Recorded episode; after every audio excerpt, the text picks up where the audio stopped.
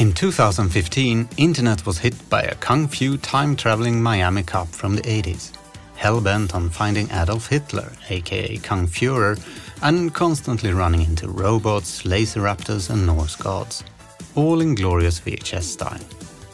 The film Kung Fury looked like nothing anyone had ever seen before. Or more exactly, it did look like something everyone had seen before back in the 80s, but put together in such a whimsical roller coaster over the top way that it felt all new and totally not new at the same time. In other words, totally unique. It was, of course, an instant hit with millions of YouTube views, and it sent the director David Sandberg on a straight path to Hollywood and meeting rooms filled with Schwarzeneggers and Spielbergs. The visual effects of Kung Fury were made here in Stockholm by Goodbye Kansas Studios, in those days called Fido, and a group of devoted film-loving VFX wizards. So how on earth did they do it? Welcome to Yellow Brick Road and the art of VHS VFX.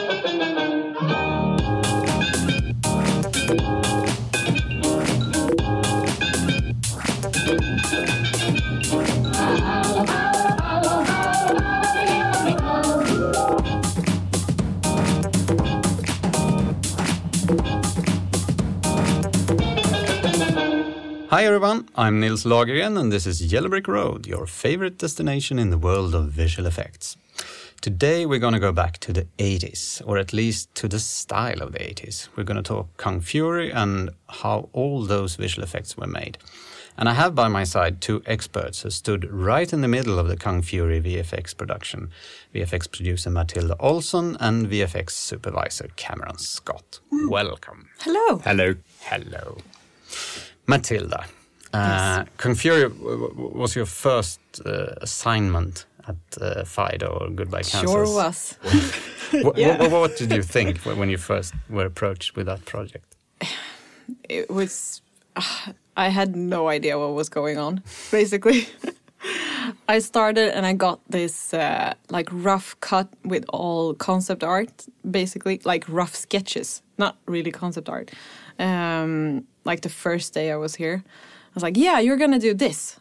And it's like, yeah, this is a 50 minute movie. It's gonna uh, be cut to 30 minutes. And it's all Nazis and dinosaurs and Vikings. And here you go. Okay, great.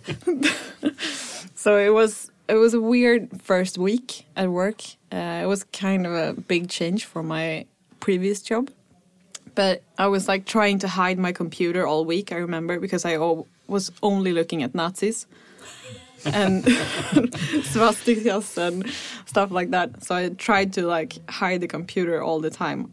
But then I started to realize that this is happening on every computer in this studio right now. So and the film project itself was was the brainchild of David Sandberg, and he made uh, himself more or less a, a Kickstarter trailer that that yeah. kind of became so I've heard about successful. I've heard about the project before because I have friends that uh, was backers to the project on Kickstarter. So, and I've seen the trailer before I started, so I knew what it was. Uh, it's, it was huge, right before it, it, was even made. And crazy. And, yeah, yeah and, crazy. and then David came to us, and in the end we did well the rest of the visual effects, like ninety percent of them. But but Cam, uh, this entire film is more or less a 30 minute roller coaster ride of VFX shots. So, how do you plan such a production? Uh, well, in this case, it, this this project was far from any normal production we had. Uh, so normally, what we would do was before before any film uh, gets started, we would be on board and talk to the directors, the the the production producers and and plan it from there before they start shooting. But in this case, David had already shot everything, and he did an enormous amount of work.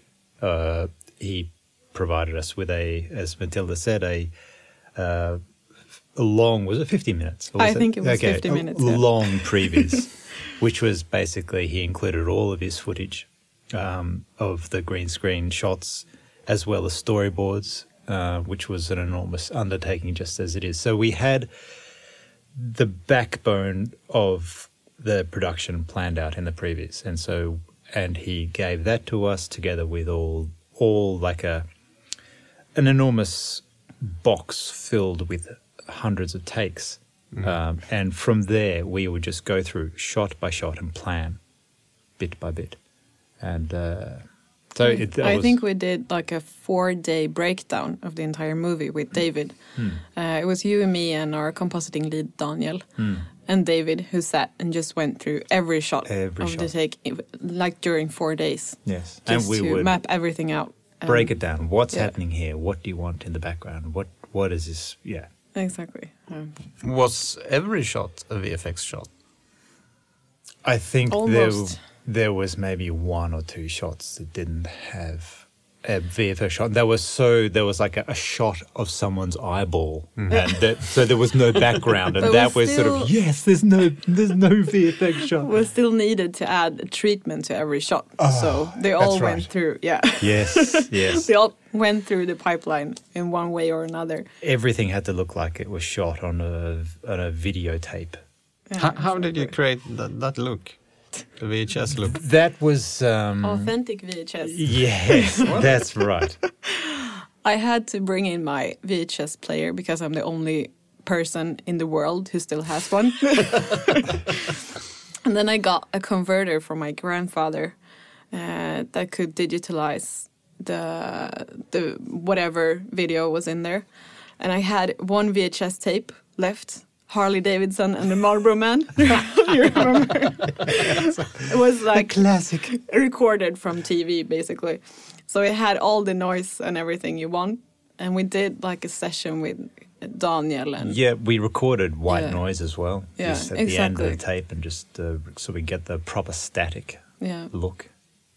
With But then, Daniel uh, Nolan, the Yeah, compositor. exactly. The our lead compositor, he he uh, actually developed a a nuke script to oh, to reconstruct the noise of a VFX a VHS tape, and he, he broke it down into it, the minutest detail. What happens to the color? How much do the pixels shift left and right? And what type of noise does goes up and down? And I think we had a, a an enormous widget in in Nuke, our compositing program, where we could dial in how much of noise type A and how much of noise type B and how much the signal would get shifted left and right. And there was an enormous amount of controls that you could do.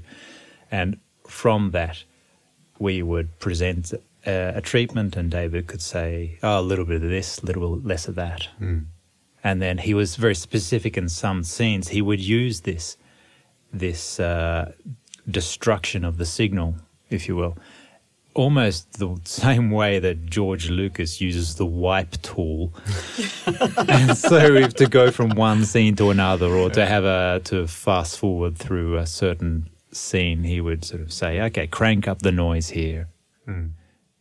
But, but uh, some shots were, were almost practically full CG. Did- Didn't it like break your heart to like first do them and then trash them VHS? style? Well, yeah, but I mean, by that stage, we were so into this that it was more, let's see how far we can take it. And so we knew from the beginning that this was going to be, the look of this was what it was. It was supposed to be, it was supposed to look like it was uh, shot on VHS. Someone found it, the tape and pressed play on their TV. And that was what David said at the beginning. So we knew about it. And it's just, And once you- also it's a good and bad thing because it's it's good if you want to hide stuff as well. Yeah. And it's bad because you spend a lot of amount of time to make something great and then it some like a lot of things disappear in the there's this uh, sequence where uh, Kung Fury fights the arcade bot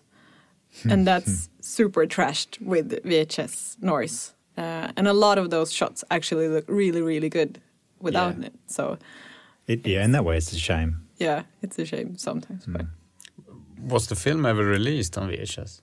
yeah, Yes. it was. It's still out there. you can still buy it if you want. I need to have. Wasn't there talk of releasing it on a laser disc as well? Yeah, I think so. Oh, But it, I don't disc. think they could find a producer for. I'm not sure. Ah, okay. Yeah, yeah I, been I know they talked about it. I don't know if it happened. But uh, this VHS style is like it's it's not constant through the film. It's like different s- sequences have different kind of looks. Uh, how did you come about that? Uh, that was uh, mainly thanks to this widget that that Daniel had had developed, and it was up to David, who had planned out the entire film meticulously, so he, he knew exactly what type of look this sequence would have, and what that type of look, uh, what type of uh, look that another sequence would have, and it was just up to him to decide. And of course, the the further we came along with the production, here, we get a, a clearer idea himself, and so he we would just constantly be adjusting it here and there. and he's always creating stuff in his mind. That's so, right. Yeah, so it the whole project changes a lot during the the whole process. Hmm. Uh, we had a lot of changes uh, through the entire thing, and I think we recut it like a, a lot of A times. lot of times. I think the last edit was like five days before release or something. Yeah.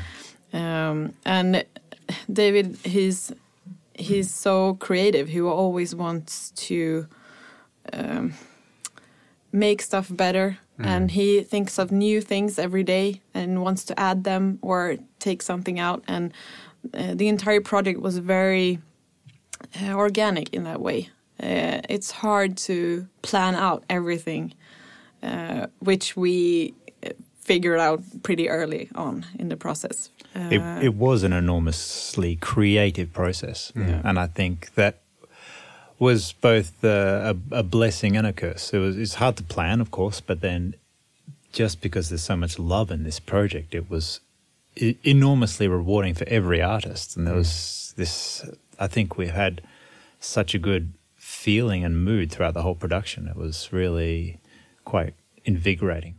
Yeah, and David is also very open to mm. changes, so we could always like add our own suggestions to things, and he would listen and take that in and and change things according to what what we thought would work best as well, which was really good throughout the process. That it could be that sort of collaboration. I think. You could always tell when he really liked an idea. He'd, Yeah. he'd, he'd, he'd start jumping up and down like a little boy. It was really, really good, and his enthusiasm was just uh, uh, un, unbreakable. It was fantastic. Chief McNichol speaking. Is this the police? Yeah, this is the police. Fuck you!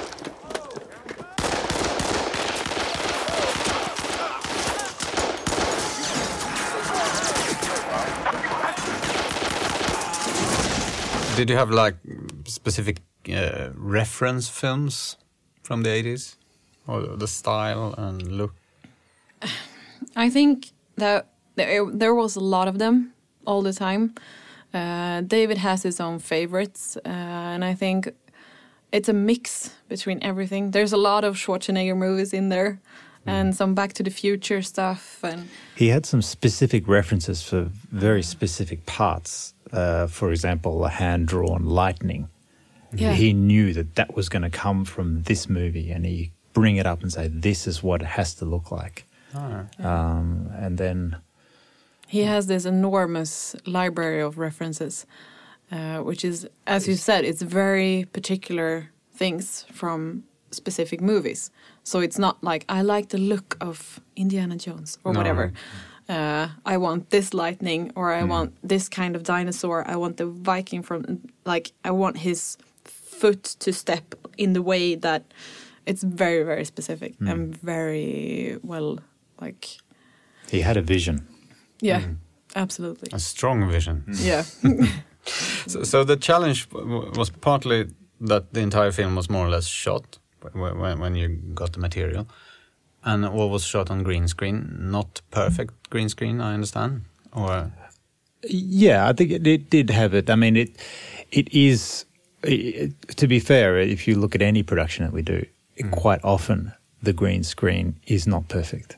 It's it's a quite a challenge to get a perfect green screen. To light a green screen, you need experience and, and money and time to set that up properly. And I, I think uh, David was sort of uh, he oh he, he did it basically by himself with like three or four other guys. And and it's really challenging to do to get proper clean green screen when you you just got a certain amount of budget and time. It was set up in his office. It was like one green, uh, basically one green cloth in like four times four meters or something, set up in his office, and with one person in front of it all the time on a treadmill or whatever. And so it's it's hard to make it perfect when you have limited resources. Yeah. And I think he did the best of what he could. Uh, it was quite fun looking through every like singular person against the green screen. I had this week that I was going through every Nazi. So I had to categorize them in different folders like confused Nazi, clapping Nazi, happy Nazi, dead Nazi. Was that for the bunker scene? yeah, that was for the bunker scene. But but it was only one extra, wasn't it? I think they had two, but it was stunt one at a time. Yeah, two stunt guys, but one at a time. Uh, Because they only had one set of uniform, or Yes, they only Yeah. had they could only afford one uniform, and in order to to hide that fact, they had a gas mask on him so you couldn't see the face, and uh, and then we we took all the takes basically, and then populated scenes with thousands, ten thousands, hundreds of thousands of this one guy. And I think that it, it was, but I think um, ninety percent of of uh, the Nazis you see in that bunker is one guy, and then there was a couple of takes where this other guy stepped in. he's a bit taller. He's a bit taller, yeah. and you and you created a specific uh, plugin. Y- yeah, once again in Nuke, our compositing program, uh, there was a, a, a widget that we used to, uh, or was it in No, Houdini. Houdini. Nazi Crowd Toolkit. Yes, that's right. It was a Created widget. by in, Joakim Olsson. yes, Yeah. that's right. Yeah. Lovely. And, and then uh, you had another problem because of the backers. Yeah, there was a lot of backers um, that gave different amount of money, and depending on how much money you gave, you could either get your name in the movie or a picture, or an like an extra role or something like that. And it was we got all of these at the same time. And it's like here, these needs to be in the movie, and it's not perfectly fit to the movie every time because if a backer sends a selfie of himself, it's quite hard to get that working in the movie uh, at some place. So where did you put them? So a lot of them are in the police station. Yes, mugshots in the police station. Yeah. There's a lot of pictures and mugshots and notes on the wall and stuff like that. Graffiti and street in the street Yeah. wall. I think Yeah. even are we allowed to say this? We even put a Fido logo somewhere on the street. I don't think we told David. Yeah. that. I don't think we ever told David. I that don't we, think we told him. There's also a compositing department uh, text in the in the end shot. I think. Yeah, Okay. the sector. So, If anyone out there uh, listens finds that frame with the Fido logo and, and mail me the, the, the correct one, uh, you might win some kind of prize. Yeah. We'll, we'll send something to you. yeah, but there was a lot of backers that needed to be in there, and it it was kind of tricky to get them all in there. So it might look a bit weird sometimes, but it's all for the greater good. yeah. Do you have a, a favorite shot in the film? The T Rex versus the eagle. That's definitely my favorite. The one you animated. Yeah. I animated that. Yeah. yeah, it's probably my favorite too. Yeah, the, Why? the tiny arm fight is amazing. I think that's the the one of the best gags in the film where Yeah. you see. That of course, you think that. Yeah, You well, made yeah, it. yeah. But- well, yeah. but I think is. it, just uh, you get these two powerful beasts clash together, and it ends up with this sort of sissy fight at the end. I think it's brilliant. yeah, I love that. And there was actually one shot. There was one uh, one joke in the movie that didn't make the cut, which I'm so so sad about because it was my favorite like joke in the entire movie. It's hacking time, time. Oh, that's I love that joke so much, and I, I like I said that that phrase like a million times during the entire project. I think to every artist, And they cut it out. and they cut it out. I'm so sad. That was my favorite one. It was so good. Time. Time. But of all these f- over 400 shots, uh, which was the most difficult to produce? Old boy. Old boy. Old boy. Wait, wait, whi- Which one is It's that? the the shot in the bunker where uh, Kung Fury fights about sixty Nazis in one shot. It's a it's a reference to uh, the Old Boy movie where he fights a lot of guys in an alley, uh, and I think, yeah, that was the absolute hardest. I looked at the numbers today, and it took ninety six man days to do. It was an enormous undertaking. I think it was because it was uh, so artificially constructed. It was basically built with with s- oh, takes that were slided along left and right, all in nuke. It was uh, it was an enormous uh, scene to to handle. Yeah. And it was a lot of the Nazis were shot separately and not Yep. at all in context to what Fury was doing. Uh, so it was tricky to get them working together and like making him actually kill every one of them Yes, in a sort of realistic way or not realistic but logical way. and then we had to retime on a frame by frame basis to make the punches seem snappier or more powerful or quicker or more accurate or something like that. It was it was a lot of work went into that. Kung Fury was a huge hit on the internet when it, was- when it was released. Did you expect that? Did you expect the, the success of it? I think I I did actually. There It was so much built up around it. Yeah, exactly. So much hype. Yeah, mm. so much hype. And it also has like every ingredient that like my generation that grew up like during 80s 90s uh, that we had so it was so many references and it brought up everything that we we love about all these movies. And it was i think uh, that was the thing. It was like it's more is more. It was containing everything. So you could you could always find something in the movie that you like. Even if you don't like the entire thing you have a favorite sequence or shot or character or whatever you can find something that that you like in it And I think it's riding on a wave of 80s nostalgia that is so strong now because Yeah. the people who were teenagers and, and children in the 80s are now in the workforce and they're the ones sort of influencing the, the society and culture now. Mm. And you can still see that now. Last year, was it two years ago, that Stranger Things came out? yeah Yeah. That was an 80s nostalgia trip. And then even like yesterday, I saw this a trailer, a, a rehack trailer of uh, a Thor film that was redone in the 80s style. oh yeah i saw that one and th- this is still going on now. People are really interested in in in the 80s and, and everything that was that influences where we are now. What, what, what is so appealing with the 80s style? I, I think it reminds us of our childhood. Mm-hmm. yeah In 10 years' time, it's going to be the people who were children in the 90s. Mm. And God knows what they're going to bring up oh then. my god i don't even And then it's it happens all the time. And you could see it 10 years ago, there was like that sitcom, that 70s show. yeah. And it happens. You know, people who are children in a certain decade want to re- relive that when they're adults themselves.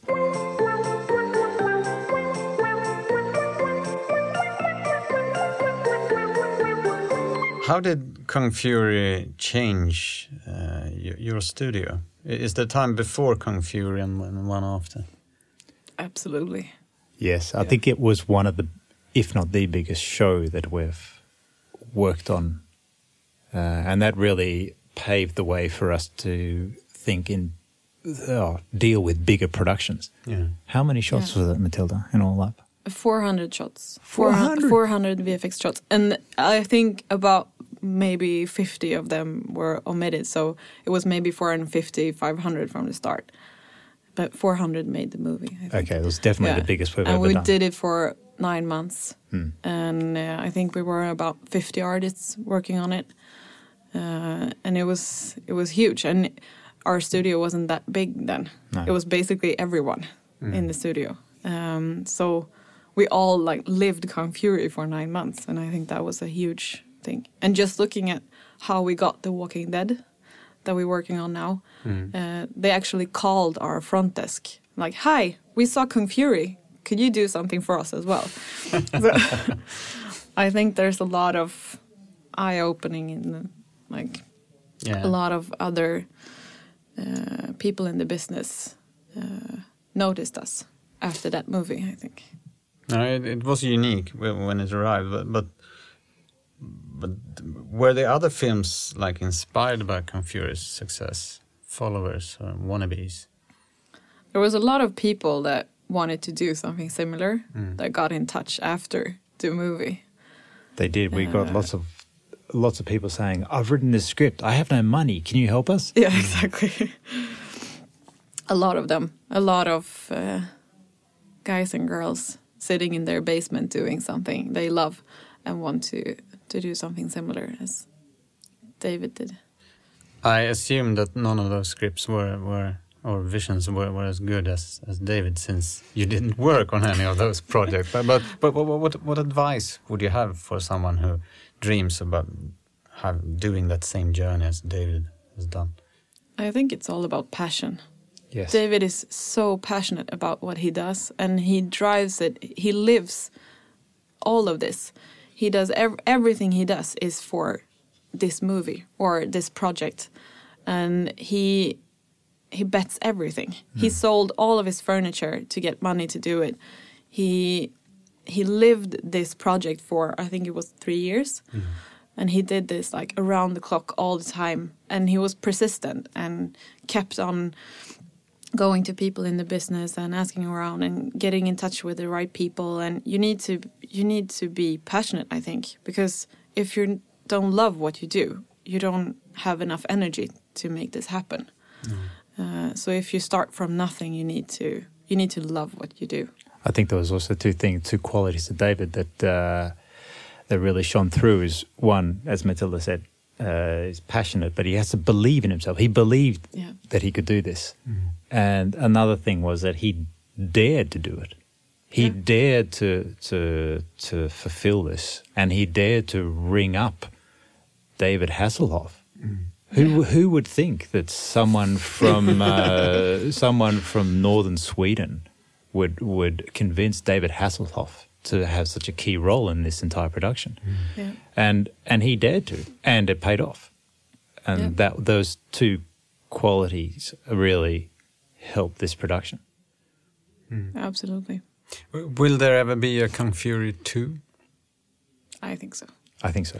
he's working on the script right now i know i talked to him this like a month ago or something so he's working on it but he has a lot of other stuff going on as well so i think he's trying to juggle everything but he's in la now meeting very important people so i think it's definitely gonna happen i think he he wants to do uh, a feature film about kung fury and i think that if he wants to do it he's gonna do it he's that determined. So I hope it's going to be a Kung Fury too. Yeah, fingers Yeah. crossed. Yeah, absolutely.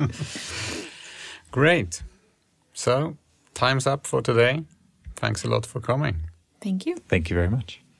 And you out there, as usual, you can see all the things we talked about at the Goodbye Kansas website, goodbyekansasstudios.com, and mail us if you have any questions or feedback or anything. In our next episode, our 10th episode, we'll go where no man has gone before. We're going into deep space and talk space VFX. Follow us across the galaxy. Until next time, goodbye, à bientôt, auf Wiedersehen, vi hörs.